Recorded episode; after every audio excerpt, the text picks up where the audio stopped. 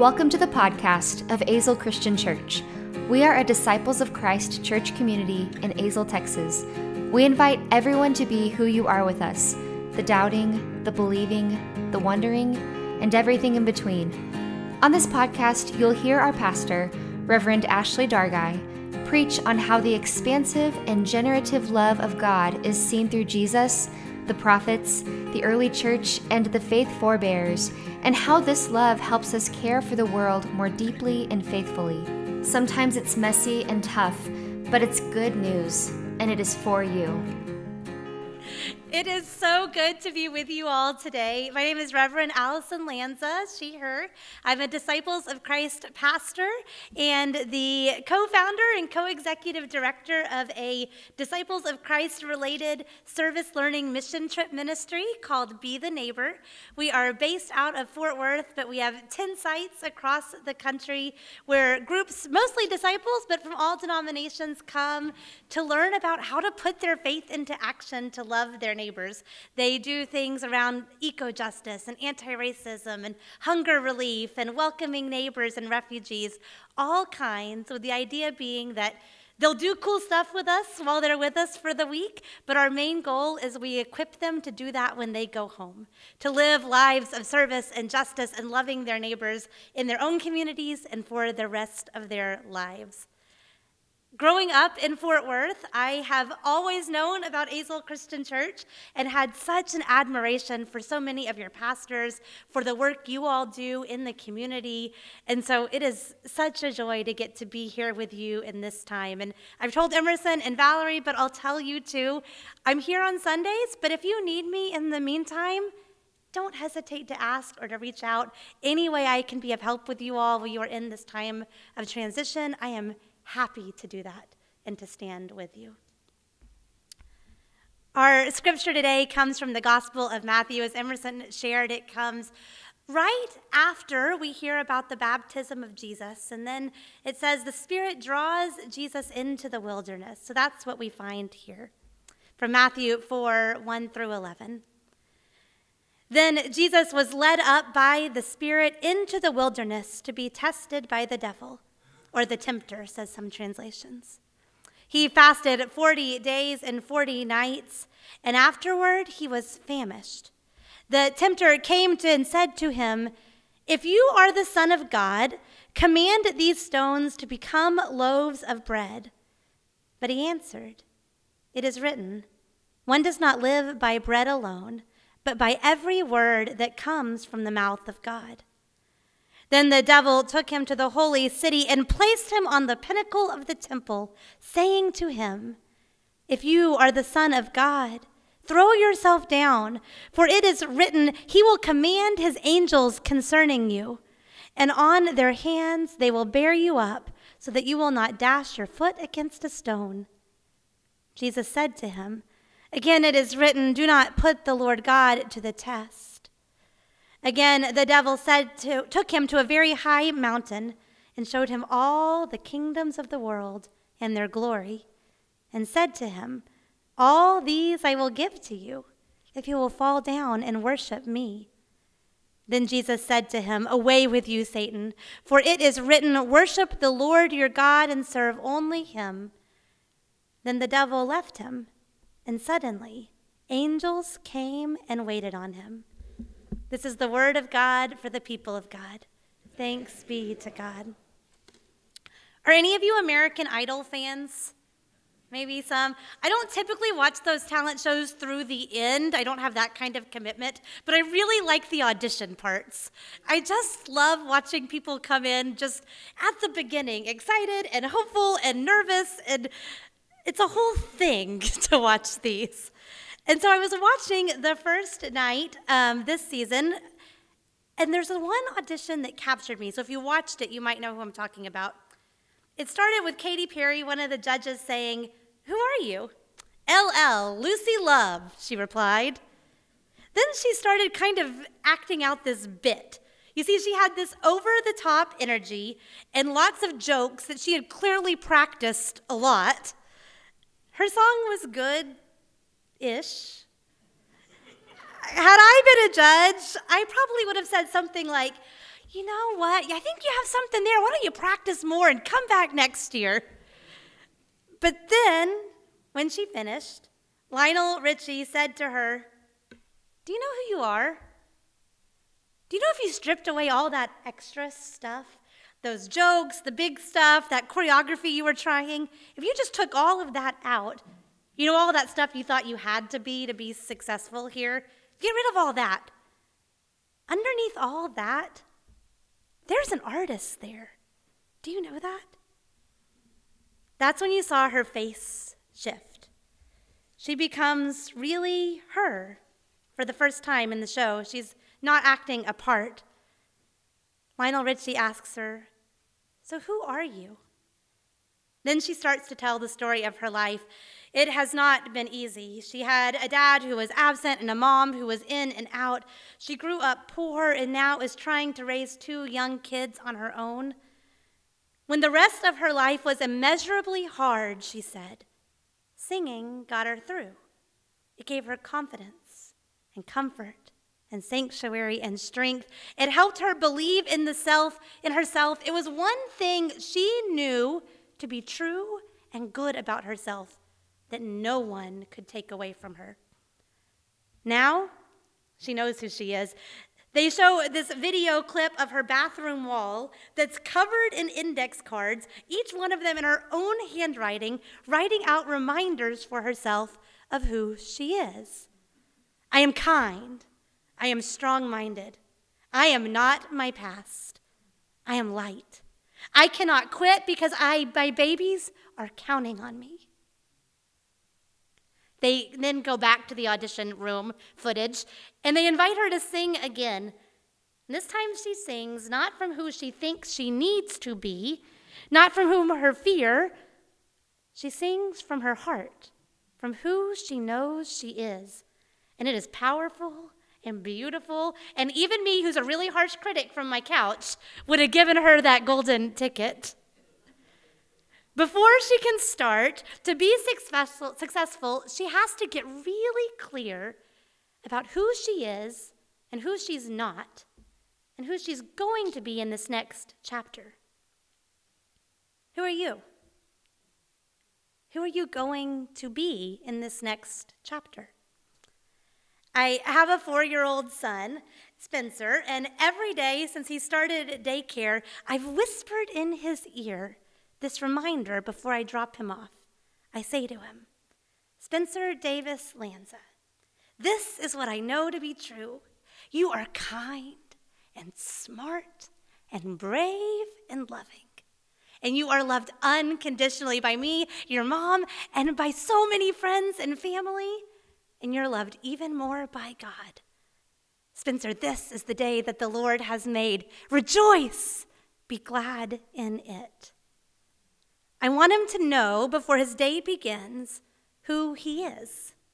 So that when other voices start to ring in his ear, pushing him maybe to make unkind choices or to doubt himself and his goodness, he'll hear that voice ringing in his ear. No, this is what is true. You are loved. Who are you? Who are you going to be in this next chapter? For Be the Neighbor, the nonprofit that I run, our board last month spent some time together clarifying our vision and our values and our mission. We decided we value things like love for all people and creation, being anchored in and moved by our faith, building community and living as neighbors, affirming the dignity and humanity of all. We wanted to make sure we were really clear, especially when push comes to shove what drove us? Who we were going to be and who we were not going to be. Because in every 24 hour period, there are a million things you can say yes to. And we wanted to be really clear on what we were going to say yes to and what we were going to say no to, what was ours to do. Who are you? Who are you going to be in this next chapter? This is what Jesus is asking himself in this chapter of our story today. Jesus has just been baptized by John, his cousin. Most thinks, people folks think he's about 30 years old at this point, and he's ready. He thinks, or God thinks, someone thinks, he is ready to start this next chapter. If I were Jesus, I'd be like, I need another five years, just hold out. When he comes up out of the water, the skies open up, and the Spirit of God descends as a dove. You are my child. That's who you are. The one whom I love, with whom I am well pleased. That's who you really are, God tells him, my beloved. Then, with these words ringing in his heart, he enters the wilderness. When we get to our story today, it has already been 40 days, which, if you've read the Bible, you know 40 days is just Bible speak for a really long time.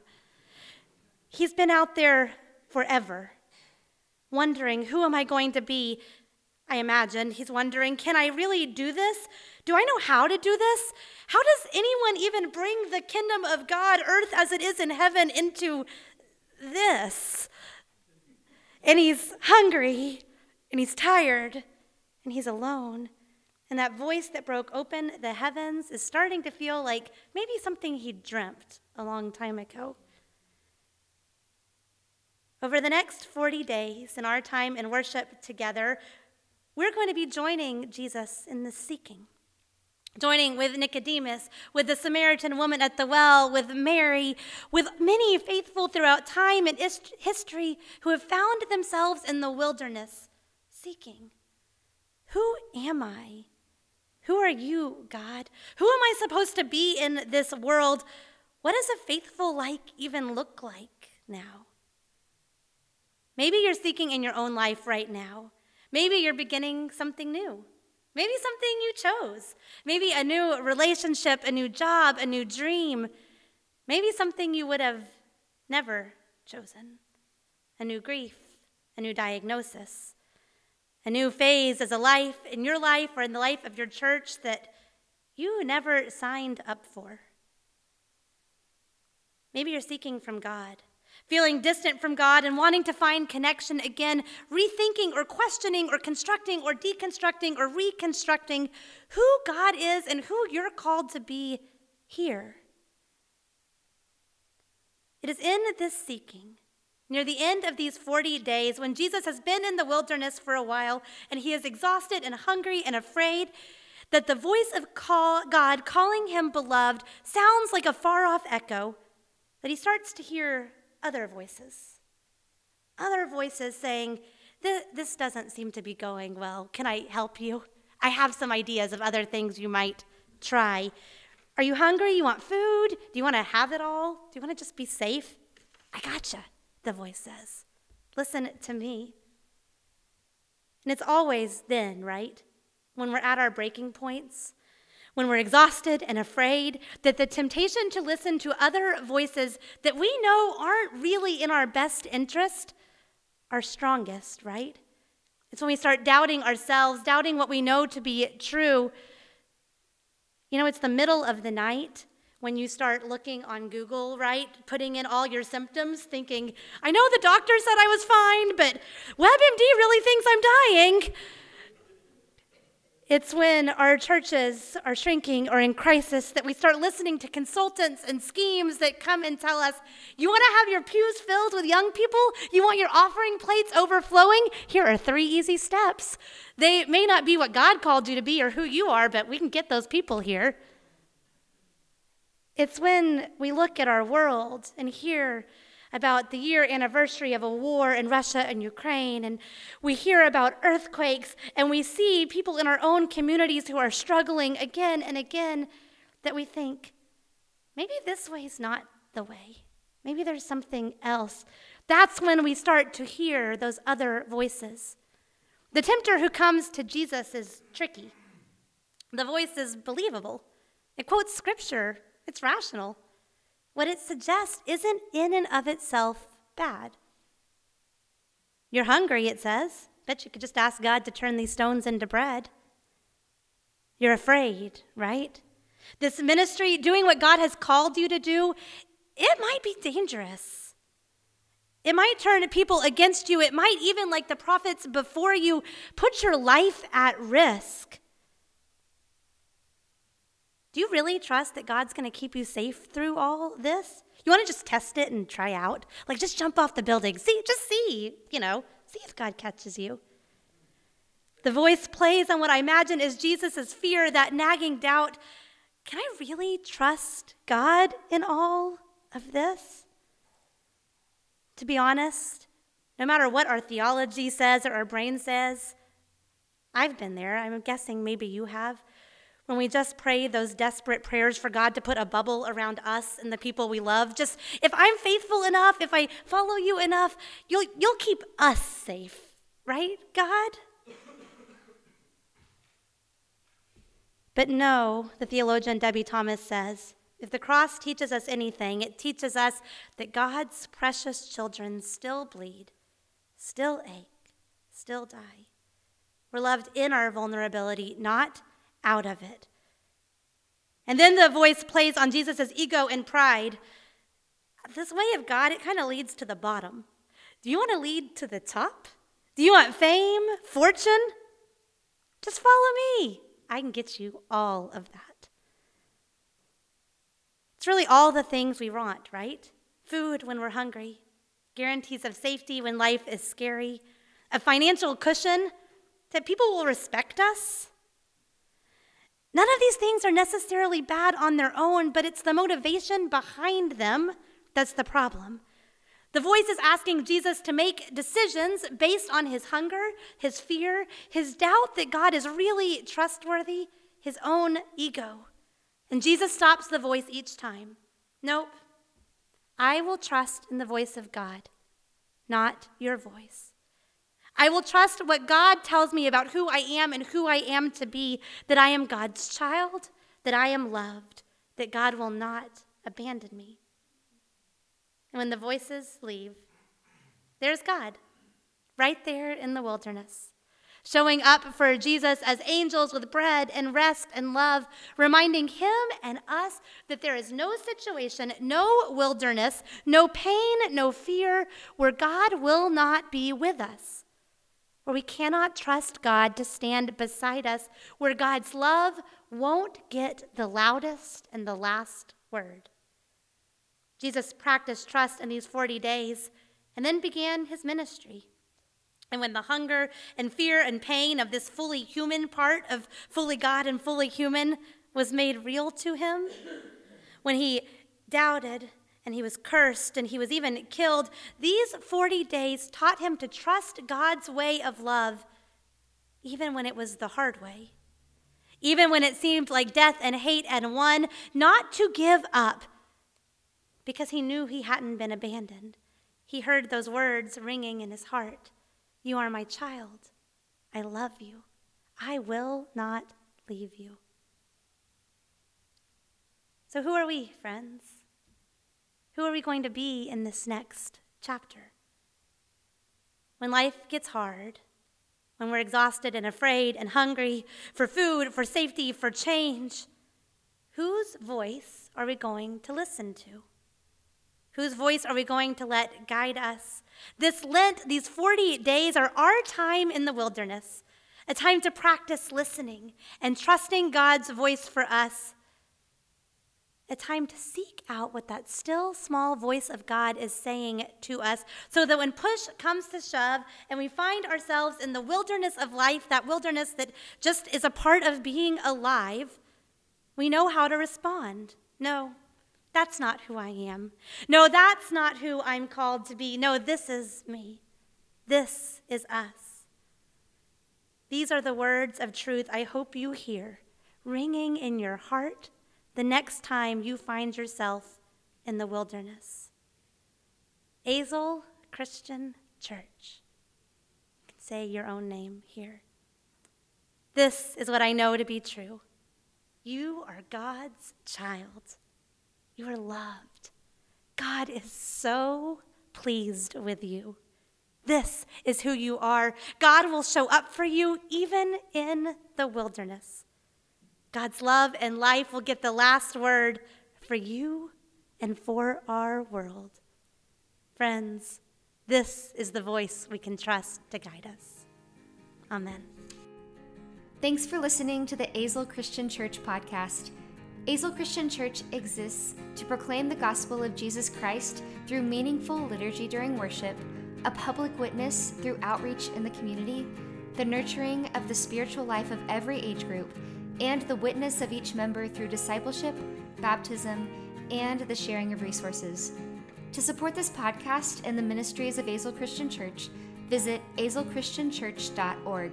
Here you can contribute through giving online or find our Venmo information. If you're looking for a church or simply want to talk to one of our ministers, contact us through our website and we will be in touch. Talk to you soon.